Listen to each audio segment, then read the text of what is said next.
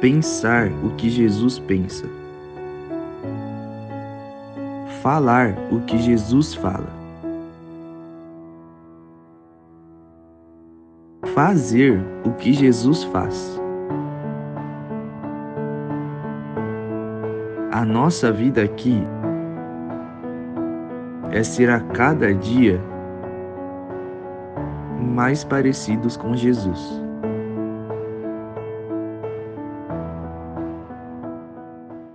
Nós damos continuidade, estamos. Essa é uma super série. Ah, nós temos as séries, as minisséries e as super séries. Essa aqui é uma super série, porque nós já estamos aí há quase dois meses trabalhando com essa temática. E hoje eu quero conversar com você um pouco a respeito do, de, de como discípulos de Jesus, ah, nós somos desafiados a viver e a representá-lo dentro da sociedade ah, onde nós estamos inseridos. Veja, quando nós somos alcançados pelo, pelo Evangelho, é muito importante a gente entender que nós não somos apenas salvos para irmos para o céu, ok? Como foi compartilhado com o Yuri aqui, o céu não é um prêmio de consolação, ele é a coisa mais importante da nossa vida, mas ele não é o objetivo daquilo que Jesus fez por nós, ok? Ele é uma consequência daquilo que Jesus fez por nós. Quando eu falo ele ou o céu, eu estou falando o céu lá, ok? Por quê? Porque essa realidade daquilo que nós vamos experimentar um dia lá, Jesus já trouxe para nós começarmos a experimentar agora, a partir de agora, aonde nós estamos. Por quê? Porque quando o Evangelho nos alcança, nós somos transferidos para essa realidade. Nós somos transferidos para aquilo que a Bíblia chama de reino de Deus. Veja o que Paulo coloca para a gente em Colossenses capítulo 1, versos 13 e 14. Ele diz assim: Ele, Ele que é Deus, Ele nos resgatou do domínio das trevas e nos transportou para o reino do Seu Filho amado. Viu? Ele nos resgatou do domínio das trevas e Ele nos transportou. É passado. Ele não vai nos transportar quando a gente for para o céu, quando a gente morrer ou quando ele voltar, ele já nos transportou. Nós vamos para o céu porque nós já estamos no céu, ele já nos trouxe para essa realidade. E aí ele diz que porque ele nos trouxe para essa realidade, nós temos a plena redenção por meio do seu sangue, isso é o perdão de todos os nossos pecados. Veja, a falta dessa compreensão faz com que muitas vezes a gente desenvolva um conceito equivocado de que nós possuímos uma espécie de dupla cidadania. Eu não sei quantos de vocês já ouviram essa expressão, né? Nós temos dupla cidadania. Parece ser uma expressão adequada, uma expressão correta, uma vez que a gente foi transferido para o reino de Deus, mas a gente continua vivendo aqui, né? A gente continua presente nessa, nesse mundo, a gente continua inseridos aonde nós estamos. Então, por um lado, nós somos pessoas do céu, e por outro lado, a gente continua sendo pessoas do mundo. É, essa é a, esse é o pensamento. Então, nós temos consequentemente, duas cidadanias. Isso é compreensível, porque, embora a gente já esteja na realidade do reino de Deus, a gente já esteja na realidade disso que a Bíblia chama de céu, nós continuamos vivendo aqui, nós continuamos vivendo nesse mundo, a gente continua inserido na nossa sociedade, a gente precisa continuar levando as crianças para a escola, a gente precisa continuar pagando contas, a gente tem imposto de renda para fazer, a gente tem que continuar. É, trabalhando, a gente tem as nossas obrigações, as nossas responsabilidades diárias e etc. Então, aparentemente, nada mudou. Aparentemente nada mudou, a não ser que nós nos tornamos pessoas agora cientes de que Deus ele é real e, e que existe aí algum lugar chamado céu para onde a gente vai se a gente morrer. A gente pode ficar tranquilo, que não vai para o inferno, vai para esse lugar chamado céu. Então nós precisamos entender para perceber que esse, esse é um conceito falacioso, é um conceito equivocado, esse conceito de duas naturezas. Nós precisamos entender de duas naturezas, de duas, de duas é, cidadanias, nós precisamos entender que a palavra de Deus ela nos apresenta também um, um outro aspecto em relação a isso. Quando nós somos transportados para o reino de Deus, como esse texto nos mostra, de fato, nós somos mantidos aonde nós estamos ainda. Por quê? Para que as realidades agora que nós carregamos em nós, dessa, desse novo ambiente, desse novo reino, possam se manifestar através de nós, para aqueles que ainda não sabem disso, para que através da nossa vida seja demonstrado ainda, nessa presente era, que há um outro reino, que há uma outra realidade, a qual nós fomos alcançados e para a qual nós fomos transportados, e que agora nós somos instrumentos desse Deus para mostrar que existe essa outra realidade, que existe esse novo reino e que existe um novo rei que está reinando e que está convocando as pessoas para reconhecerem esse seu reino e o seu governo e se submeterem a ele. Por isso, veja o que o Senhor Jesus diz aos seus discípulos, ou diz sobre os seus discípulos nessa oração. Jesus está orando aqui. E ele diz assim: Eu lhes tenho, ele está falando com o Pai, ok? Eu lhes tenho transmitido a tua palavra, e o mundo, o mundo é onde nós estamos inseridos, ok? E o mundo os odiou, porque eles não pertencem ao mundo, eles não pertencem ao mundo, como eu também não sou do mundo. Agora preste atenção nisso, eu oro para que os não oro para que os tires do mundo. Então, nós somos transferidos para o reino do seu filho amado, mas Jesus está orando aqui para que essa transferência para o seu reino ainda não nos tire desse mundo. Eu oro para que não os tires do mundo, mas sim para que os protejas do príncipe deste mundo. Eles não são do mundo, como também eu não sou. Vire-se para quem está à sua direita e à sua esquerda e diga: Você é um extraterrestre. diga para ele, pode ser, você é um extraterrestre. Porque Jesus está dizendo que você não é desse mundo, assim como ele também não é. Se nós não somos desse mundo, nós somos extraterrestres. Não é verdade? É o que o texto está dizendo. Eles não são do mundo, como também eu não sou. Santifica-os pela tua verdade, a tua palavra é a verdade. Da mesma maneira como me enviaste ao mundo, eu os enviei ao mundo. Então preste atenção, ele nos tirou do mundo Através do Evangelho, nós somos desarraigados desse mundo e fomos transportados para o, seu reino, para o reino do seu Filho amado. Mas, por outro lado, ele diz que esse transporte que ele fez em nós não é para nos tirar desse mundo, ou, tendo sido tirado desse mundo, agora no seu reino, ele nos envia de volta para esse mundo. É o que ele está dizendo. Eu os envio ao mundo, assim como tu me enviaste ao mundo. Então fica claro que não existe uma dupla cidadania para aqueles que são realmente discípulos de Jesus, para aqueles que são realmente seguidores de Jesus.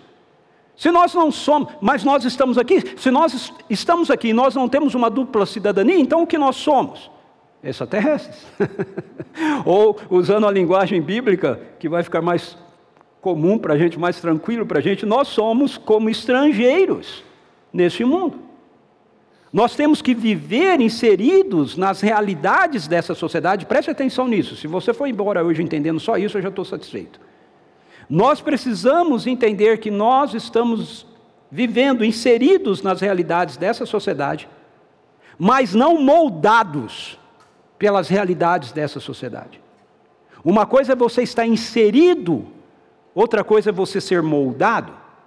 Por isso, a palavra de Deus nos diz, através do apóstolo Pedro, em 1 Pedro 1 e 2, quando ele inicia a sua epístola, a sua carta, ele diz assim: Pedro, apóstolo de Jesus Cristo, aos eleitos de Deus, peregrinos, veja, peregrinos, dispersos nas regiões do Ponto, Galácia, Capadócia, província da Ásia e na Bitínia, escolhidos em conformidade com a presciência de Deus Pai, pela obra santificadora do Espírito, para a obediência e a aspersão do sangue de Jesus Cristo, graça e paz sejam multiplicadas.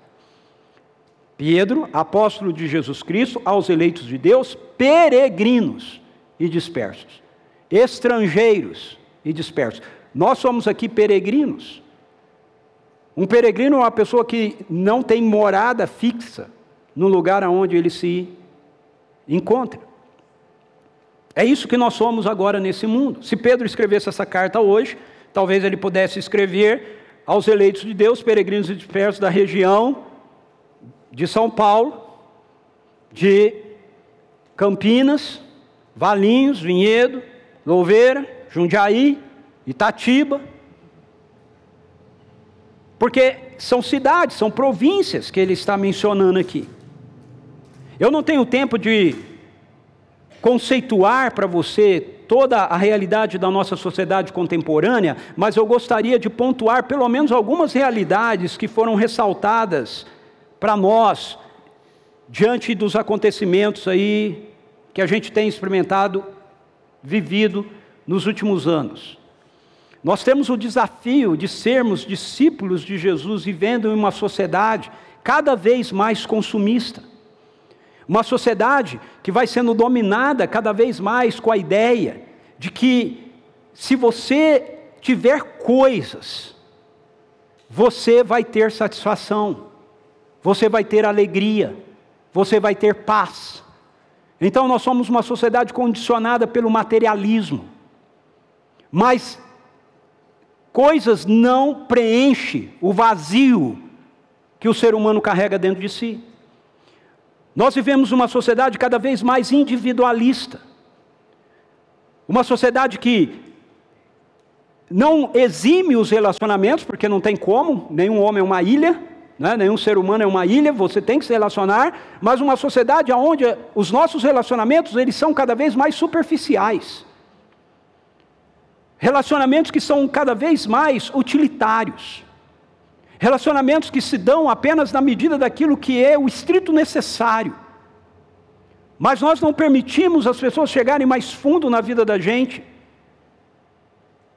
E nós não desejamos muitas vezes entrar mais fundo na vida de ninguém. Nós somos essa sociedade que olha o relacionamento pela lente do Big Brother. Eu dou graças a Deus por nunca ter visto nenhuma edição. Eu só sei o nome. Mas é essa ideia, entende? Dessa relação que é um talk show. Esse tipo de relacionamento a gente desenvolve dentro do nosso trabalho. Às vezes a gente desenvolve até mesmo dentro da comunidade de fé.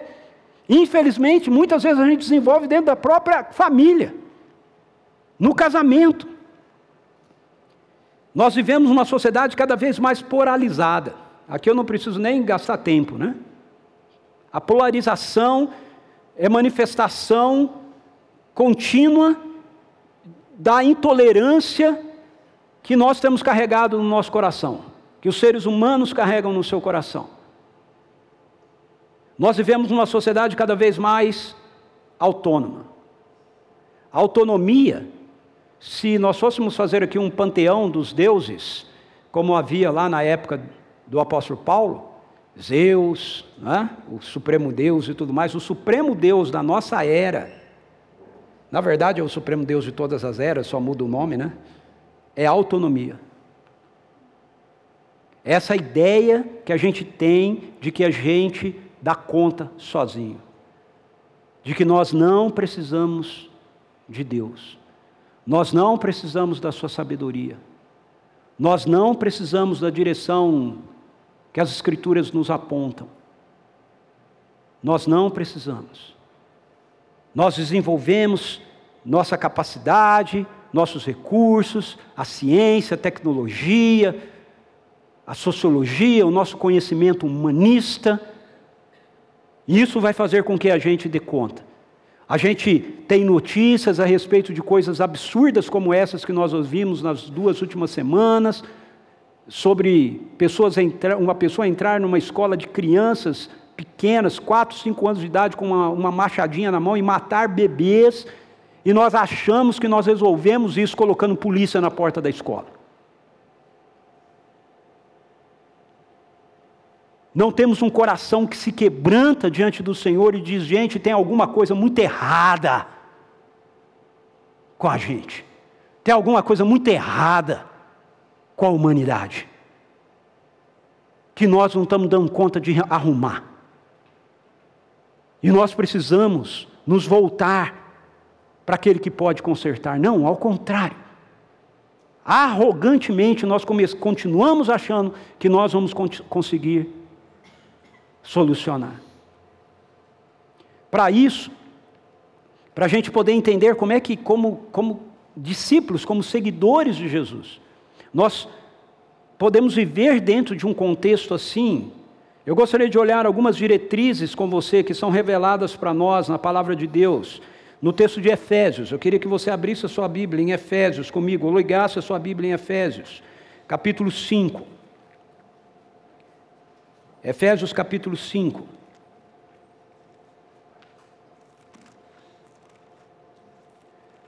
versos 1 a 21. Por favor, abra a sua Bíblia ou ligue a sua Bíblia e deixe aberta aí no texto. Nós vamos olhar para o texto. Para encontrar aí na palavra do Senhor diretriz, orientação para nós em como podemos viver como discípulos que são parecidos cada vez mais com Jesus, inseridos nessa sociedade que nos cerca aqui. E eu quero começar mostrando para você que isso é possível. Para isso ser possível, nós devemos ter Deus como a nossa referência. Olha só como o apóstolo Paulo começa essa sessão da carta dele. Ele diz: portanto, sede imitadores de Deus, como filhos amados, e andai em amor, como Cristo, que também nos amou e se entregou por nós a Deus como oferta e sacrifício com aroma suave. Paulo começa essa sessão da sua carta aos Efésios dizendo que nós precisamos tomar Deus e a Cristo, que é a revelação do Pai, como o modelo que nós devemos seguir. Por quê? Porque todo mundo, preste atenção nisso, todo mundo sem exceção, é moldado por alguém ou por alguma coisa. Eu tenho falado isso algumas vezes aqui. Não há nada neutro no mundo em que nós estamos vivendo. Você está sendo moldado por algo. Você está sendo moldado por alguém. Você pode estar sendo moldado pela ideologia do Big Brother. Você pode estar sendo moldado pelas ideias de algum amigo seu. Você está sendo moldado por alguma coisa. E aquilo que te moldar é o que você vai se utilizar para moldar outros. Paulo está escrevendo então para uma igreja, ele não está escrevendo para o mundo, ele não está escrevendo para pessoas que não são seguidores de Jesus. Então, se você está aqui, está me ouvindo, ou em casa, ou se você vier ouvir isso que eu estou dizendo, isso só vai fazer sentido se você primeiro for um seguidor de Jesus. Porque se você não for um seguidor de Jesus, você está sendo moldado por qualquer outra realidade. Agora, se você é um seguidor de Jesus, você precisa entender que você não é moldado por Ele automaticamente. Você só é moldado por Ele intencionalmente. Por isso o apóstolo Paulo diz que nós devemos ser, veja, isso é uma ordem. Uma ordem que Paulo está dando, não é uma sugestão, é uma ordem da palavra de Deus. Portanto, sede imitadores de Deus. Sede imitadores de Cristo, amem como Cristo amou vocês. Então, como discípulos vivendo nessa sociedade, o nosso modelo precisa ser o próprio Deus Pai e Jesus Cristo que nos revela quem o Pai é. E como é que nós somos modelados por esse Deus? Como nós podemos ser imitadores desse Deus. Nós somos imitadores desse Deus através daquilo que as Escrituras nos revelam a respeito de quem Ele é. Você não vai imitar Deus da sua cabeça, porque se você imitar Deus da sua cabeça, você está se tornando o seu próprio molde. Então, para você poder ser um imitador de Deus, do jeito que Paulo está dizendo aqui, você precisa voltar os seus olhos para esse livro. Você precisa devorar esse livro. Você precisa começar a combater essa mentira que é semeada na sua cabeça de que a Bíblia é muito complicada, de que ela é complexa, de que você não entende. Isso é mentira. Você entende. Olha, eu até concordaria de algum tempo atrás a gente dizer isso, porque tinha uma tal de versão corrigida. Quem é que da época da Almeida corrigida? Não levanta a mão, não, que vai entregar, né? Eram as palavras super difíceis. Mas, gente, hoje, nós não temos mais desculpa para isso. Nós temos traduções mais modernas, temos traduções, traduções mais tradicionais, para todo gosto. O que nós temos que entender é que a gente tem que dedicar tempo às Escrituras. Vocês sabem que eu me tornei avô de novo, né? A Ana Beatriz só mama. E olha to, o tourinho, né? A torinha, a torinha que ela é. só tomando leite. Leite da mãe, leite da Camila. Agora veja o que o apóstolo Pedro fala para nós, de novo, 1 Pedro capítulo 2, ele diz assim: portanto, livrando-vos de toda malignidade, de todo engano, hipocrisia, inveja e toda espécie de maledicência, desejai o puro leite espiritual como crianças recém-nascidas, a fim de crescerdes por intermédio desse alimento para a salvação, se é que já provar, provastes que o Senhor é bom. Eu vou de trás para frente. O que Pedro está dizendo é o seguinte: se você já experimentou o Evangelho, se você já provou que o Senhor é bom, então você vai querer tomar o leite. Você vai querer tomar o leite. Você vai desejar tomar o leite da palavra. Você vai desejar mais. Como a Ana Beatriz. A Ana Beatriz mama. Agora eu vou chutar aqui, eu não sei mais ou menos quanto tempo é, mas daí uma hora, uma hora e meia, duas horas, sei lá, ela está chorando porque ela quer mamar de novo. Pedro está dizendo isso. Quando a gente experimenta a bondade do Senhor, quando a gente experimenta a revelação de quem Ele é, nós desejamos mais, nós queremos mais. Nós não, nós não nos contentamos com pouco. E sabe de uma coisa que é maravilhosa? Eu não sei você.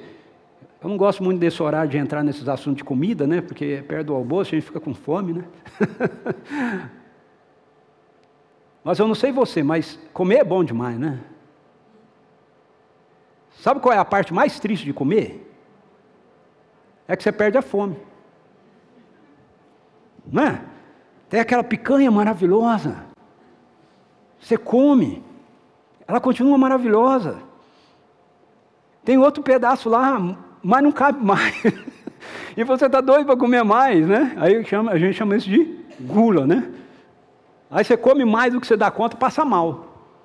Agora, essa é a parte maravilhosa com relação às Escrituras, com relação ao reino de Deus.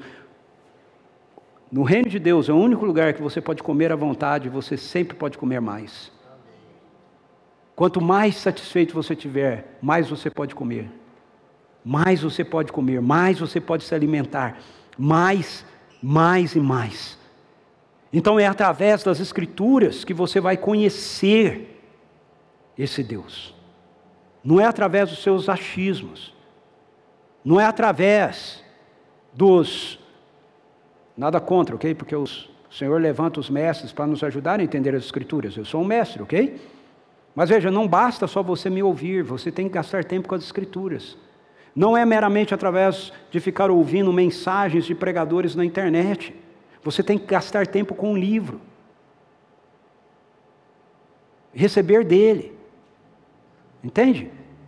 Beber do leite direto do Pai, do próprio Pai. Segundo, a gente, para a gente viver nesse mundo como discípulos de Jesus, nós devemos viver a partir da nossa nova identidade. Então, nós devemos viver primeiro a partir de Deus e de Cristo como nosso modelo. E, em segundo lugar, devemos viver a partir da nossa nova identidade, da nova identidade que nós recebemos em Cristo Jesus. O texto continua com o apóstolo Paulo dizendo assim: entre vós não deve haver nem sequer menção de moralidade sexual. Por favor, prestem bastante atenção nisso. Porque nós estamos vivendo um momento aonde muitos discípulos de Jesus, muitas pessoas que se afirmam discípulos de Jesus, se foram tirados do reino das trevas e trazidos para o reino do seu filho amado, precisam entender que essas coisas, elas não podem mais estar presentes na nossa vida. Veja, Paulo diz: entre vós não deve haver sequer menção de imoralidade sexual, como também de nenhuma espécie de impureza e de cobiça, pois essas atitudes, elas não são adequadas aos santos. Não haja obscenidade, nem conversas tolas, nem gracejos imorais, que são inconvenientes, mas ao invés disso, é, portai-vos com ações de graças. Agora, preste atenção, por, por que, que ele diz que essas coisas não devem estar presentes? Porque elas não são adequadas aos santos. Você não é só um extraterrestre. Você é um extraterrestre santo. Ou santa. Ok? Veja, não é conveniente aos santos. Eu acho engraçado isso. Nós temos, eu, eu, dirijo uma escola chamada Escola de Jesus. A gente, a gente ensina isso, sobre a nova identidade que nós temos em Cristo. Pasme você, mas um monte de gente acha que eu sou herético, que eu estou falando heresia porque eu digo que nós somos santos e não mais pecadores. Mas veja, as Escrituras nos dizem isso. Nós somos santos, não são adequadas aos santos. Se você se olha como um pecador, então essas coisas são adequadas a você, porque elas são coisas de pecadores. Mas se você entende que ser transportado para o reino do seu filho amado mudou a sua identidade de pecador para santo, então elas não são mais adequadas a você. Santos aqui não é os santos da Igreja Católica Romana, ok? Maria, José, João, não é desses santos que ele está falando.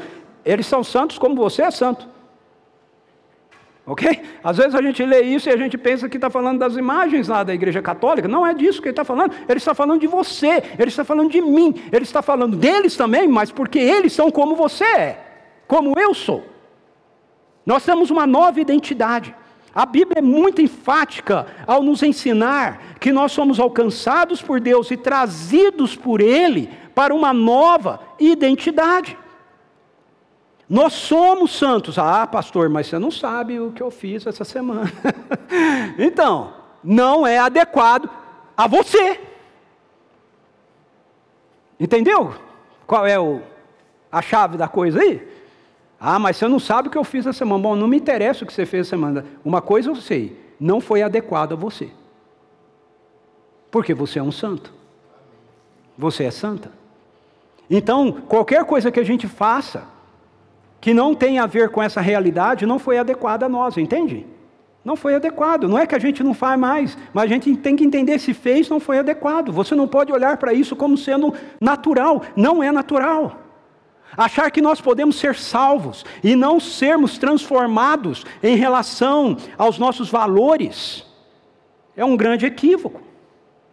O apóstolo Paulo continua, e olha o que ele diz: porquanto podeis estar bem certos disso, nenhum imoral, ou impuro, ou ganancioso, que é idólatra, tem herança no reino de Cristo e de Deus.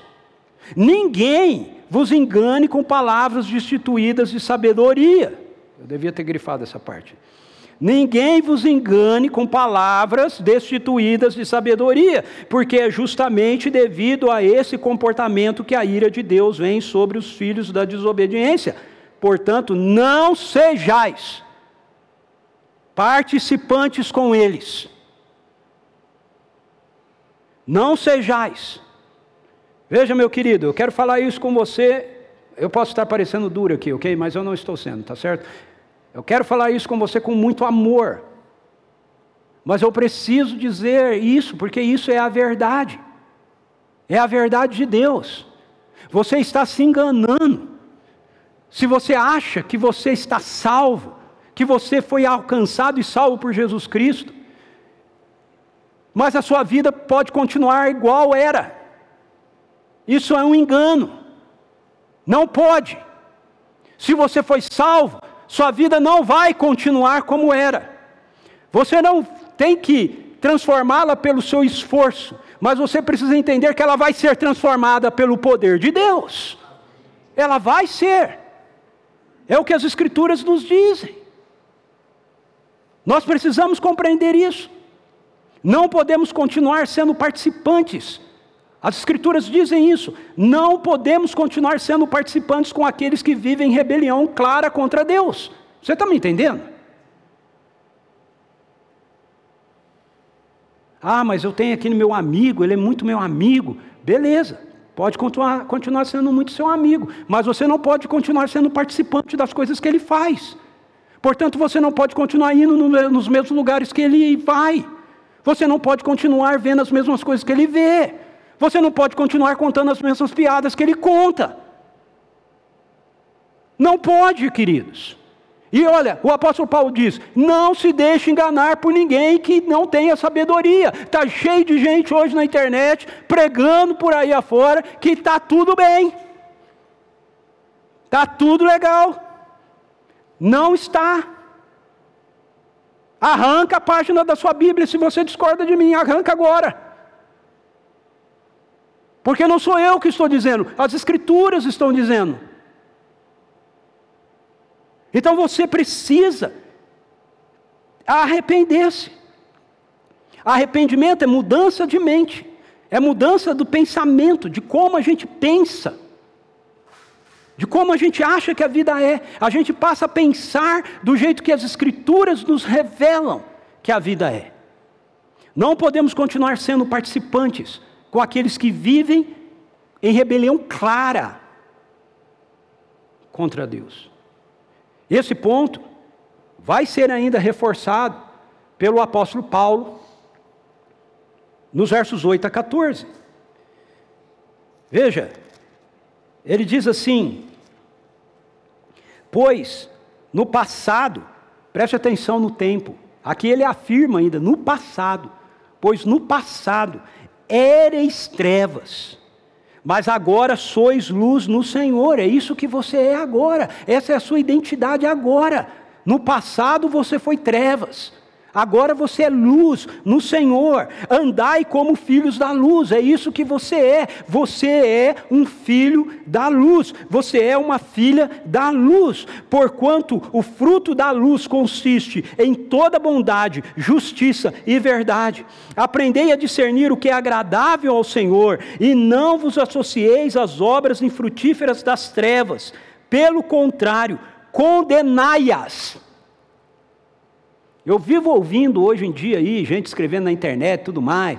É, ninguém pode condenar, ninguém pode julgar, não ser Deus. Bom, a palavra de Deus está me dizendo o contrário. A palavra de Deus está me dizendo que eu devo condenar as coisas das trevas. Aquilo que é das trevas precisa ser condenado por mim. Eu tenho sim autoridade para condenar aquilo que é das trevas. Eu tenho autoridade para condenar o que é a lascívia. Eu tenho autoridade para condenar o que é a mentira. As Escrituras estão dizendo. Você não está condenando a pessoa, você está condenando aquilo com, com que a pessoa está envolvida. Não, não pode achar que está tudo certo, está tudo bem.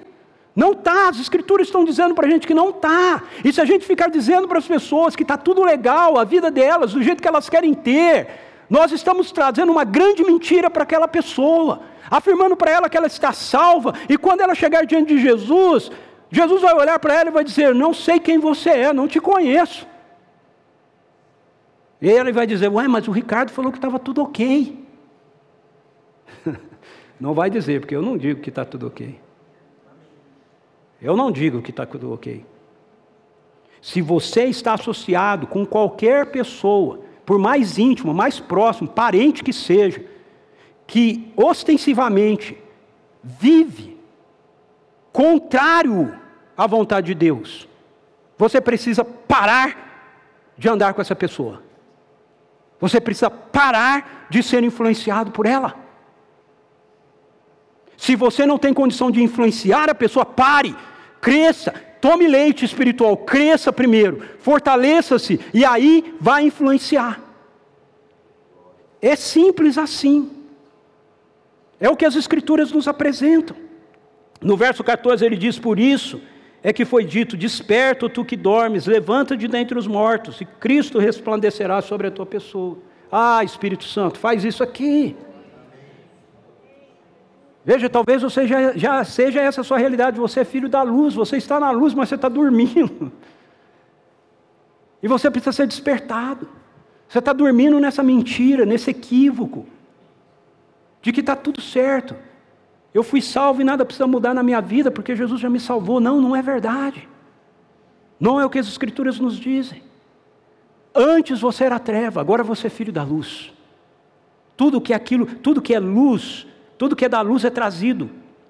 Veja, ele diz no verso 11: E não vos associeis às obras infrutíferas das trevas, pelo contrário, condenai-os, pois é vergonhoso até mesmo mencionar as coisas que fazem escondida, mas todas essas atitudes, sendo condenadas, manifestam-se pela luz. Se você começar a condenar essas atitudes, a luz de Deus em você vai mostrar para você se você está ou não as praticando, para que você abra mão delas. E você tem poder para abrir mão, porque o Espírito do Senhor vive em você.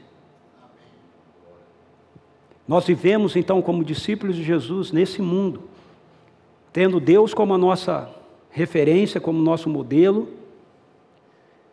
assumindo a realidade da nova identidade que Ele nos deu em Cristo, somos santos, somos filhos da luz em terceiro e último lugar, nós devemos viver aqui, comprometidos com a missão. Aí alguém vai dizer: ah, tinha que vir a missão. não tem como.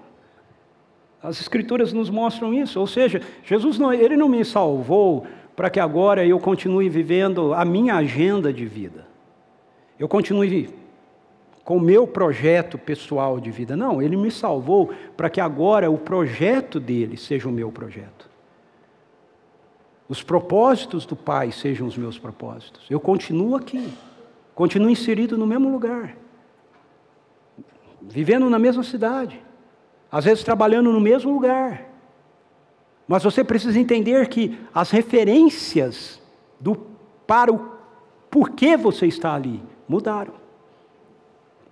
Então, Paulo começa a nos mostrar que para vivermos assim, comprometidos com a missão, primeiro nós devemos andar em sabedoria e aproveitar cada oportunidade. Olha o verso 16, 15 e 16. Portanto, estai atentos para que o vosso procedimento não seja semelhante aos insensatos, mas andai em sabedoria. Andai em sabedoria, aproveitando bem cada oportunidade, porque os dias são maus. Veja, eu acho muito interessante isso. Vamos de trás para frente de novo. Os dias são maus, mas as Escrituras nos dizem, por isso, se tranque dentro da sua casa, se esconda, vá para debaixo da cama, porque os dias são muito maus. Não, os dias são maus, então Aproveite cada oportunidade que você tem para manifestar o reino. Aproveite cada oportunidade para você manifestar a bondade de Deus. Aproveite cada oportunidade para que você viva a partir da sabedoria de Deus, não da sua. Provérbios, lemos hoje aqui, Provérbios 3. Não da sua, mas da de Deus.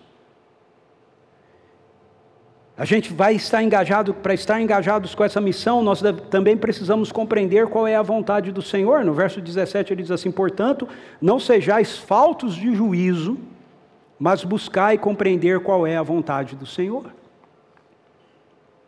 Então, para você viver em missão aqui, você precisa compreender qual é a vontade do Senhor. Agora, preste atenção: a vontade do Senhor não é nada misterioso, tá, gente? Tem gente que lê esse texto aqui, qual é a vontade do Senhor? E aí fica em crise, né? Eu preciso encontrar qual é a vontade. Então, eu vou voltar para o tópico que eu já passei. Leia as Escrituras. A vontade do Senhor é revelada nas Escrituras. A vontade do Senhor não é um segredo. Ela foi revelada, ok? Ela está revelada aqui. Então, para você entender qual é a vontade do Senhor, você precisa gastar tempo com as Escrituras. Qual é a vontade do Senhor para o seu casamento? Se você é marido, que você ame a sua esposa como Cristo amou a igreja, a vontade do Senhor é revelada. Qual é a vontade do Senhor para o seu casamento? Se você é esposa, que você seja auxiliadora idônea, que você seja suporte para o seu marido. As Escrituras já te revelou. Qual é a vontade do Senhor para você que é filho? Que você obedeça os seus pais no temor do Senhor. Qual é a vontade do Senhor para você, se você é pai? É que você eduque e crie os seus filhos de conformidade com a sabedoria do Senhor. As Escrituras nos dão a vontade do Senhor, ela é revelada. Aí, se tem alguma coisa muito específica, o Espírito Santo que está vivendo em você vai te dirigir a ela. Mas você precisa entender que a vontade geral do Senhor está revelada aqui. Você só precisa gastar tempo com esse livro e obedecê-lo. Obedecê-lo. Então você não faz a missão de acordo com sua, suas ideias, com a sua agenda, com as suas estratégias. Você faz de acordo com a vontade do Senhor. Qual é a vontade do Senhor para a missão? Cure os enfermos, liberte os cativos, ressuscite os mortos, de graça recebeste, de graça dai. Essa é a vontade do Senhor. Que você pregue o evangelho a toda criatura, essa é a vontade do Senhor. Que nós edifiquemos uns aos outros, essa é a vontade do Senhor. Tudo isso é envolvido com a missão, entende? Não é segredo, não é difícil. Terceiro, nós devemos viver cheios do Espírito Santo. Verso 18. Ele diz: E não vos embriagueis com vinho, que leva à devassidão, mas deixai-vos encher pelo Espírito. Veja que é uma ordem, é um imperativo, mas na voz passiva. Ok? Como você não é que não é através do seu esforço que você se enche do espírito, mas é através da sua vulnerabilidade, é através da sua entrega, é através da sua obediência que você é cheio do espírito. Obediência aqui, ele vai colocar em seguida. A obediência é uma vida de adoração. Verso 19. Ele diz: falando entre vós com salmos, hinos e cânticos espirituais, cantando e louvando de coração ao Senhor. Veja, para algumas pessoas que às vezes têm uma, uma certa dificuldade em entender por que, que a gente canta, né? é porque a Bíblia manda. É uma ordem. A gente adora o Senhor. Veja, preste atenção, falando entre vós, ou seja, a vida na plenitude do Espírito ocorre no contexto da vida em comunidade. Esse negócio de que eu vou ser, eu sou seguidor de Jesus, eu sou crente em casa, não é bíblico. Você nunca é cheio com o Espírito Santo vivendo uma vida isolada da vida do povo de Deus. Talvez o melhor exemplo disso é um exemplo muito antigo que já foi dado da fogueira, né? Veja, você está lá, os gravetos todos na fogueira, né? incandescente, fogo alto. Aí você vai lá, e por maior que seja o fogo, você tira um graveto de lá, da fogueira. E você distancia ele da fogueira. A fogueira continua com fogo alto, mas esse graveto aqui, ó, ele começa a apagar. Ele começa a esfriar. Fogo do Espírito para ser mantido aqui, ó, você precisa ficar aqui, na fogueira. A gente tem que, a gente experimenta isso numa vida de comunidade. A nossa adoração juntos faz com que a nossa adoração pessoal tenha intensidade, tenha incandescência, tenha fogo. Mas você não vai ter isso sozinho. Não vai ter. Exceto se você estiver numa condição aonde você é colocado nisso por causa da perseguição, como por exemplo aconteceu com João na ilha de Patmos. Mas caso contrário, isso, essa é a exceção. A regra é: estamos juntos. Então, como eu, eu me deixo encher pelo Espírito, estando juntos em adoração, estando juntos, falando um para o outro sobre as grandezas de Deus, sobre as bondades dele, sobre as bênçãos deles. Você quer ver uma coisa linda? Vou contar um testemunho aqui para você. Ontem, um pessoal nosso que vai lá na, no centro comercial aqui de Vinhedo, evangelizar nas lojas, orar pelas pessoas, fazer discipulado. Tiveram a alegria de ver mais uma pessoa de uma das lojas entregar a vida dela para Jesus. Isso é lindo, contando uns para os outros.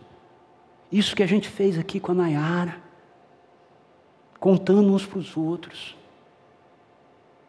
As Escrituras dizem que a gente deve se alegrar com quem se alegra e chorar com os que choram. Como eu louvo a Deus por saber que eu tenho uma comunidade, que eu tenho uma igreja. Que no domingo passado eu estava ainda lá no pronto-socorro da Santa Casa, mas eu sabia que tinha uma igreja que estava aqui clamando, orando por mim. Porque eu não estou fora dela. Não fique fora do povo de Deus. Mas ele continua, dizendo que a gente também é cheio do Espírito, aprendendo a desenvolver uma vida de gratidão. Olha o verso 20. E cotidianamente dando graças por tudo a Deus, o Pai, em nome de nosso Senhor Jesus Cristo. Sendo grato a Deus. Sendo grato a Deus por tudo. Nós estamos inseridos ainda num mundo marcado pela realidade da, das, das trevas, da queda, em conflito. E o que sabe o que Satanás mais quer é tirar do nosso coração a gratidão. O que deixa o diabo mais doido da vida é você ser inserido numa situação negativa, ruim, complicada para você e você continuar dizendo: Mas Deus é bom, Louvado seja o Senhor. Tu és maravilhoso, Senhor. Eu sou grato a Ti, Senhor.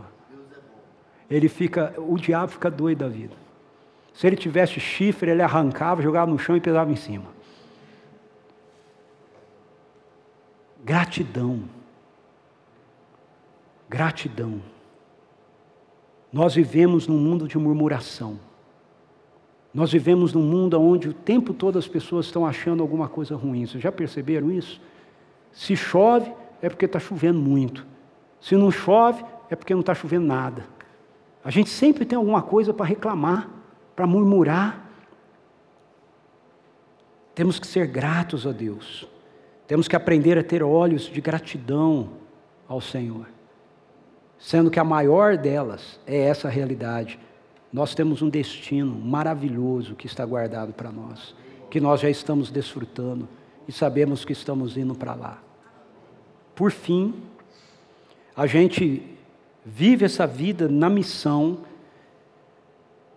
cheios do Espírito, quando nós temos uma vida de mútua sujeição.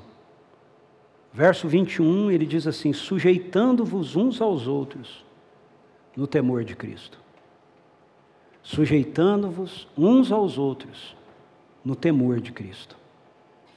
Essa sujeição começa entre nós aqui, mas como seguidores de Jesus, elas são levadas por nós para os nossos relacionamentos diários. Eu não tenho tempo de expor isso aqui, fica para uma outra ocasião, mas é o que vai acontecer no restante do texto. Ele vai mostrar como a gente se sujeita um ao outro, por exemplo, no casamento.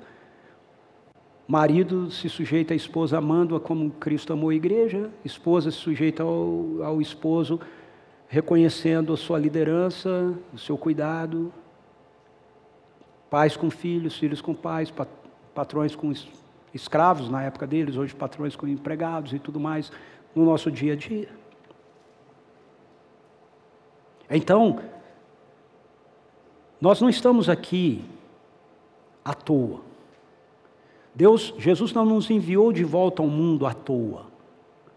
Nós não estamos aqui esperando ser cumprido a nossa carga horária para que então a gente possa ir para o céu.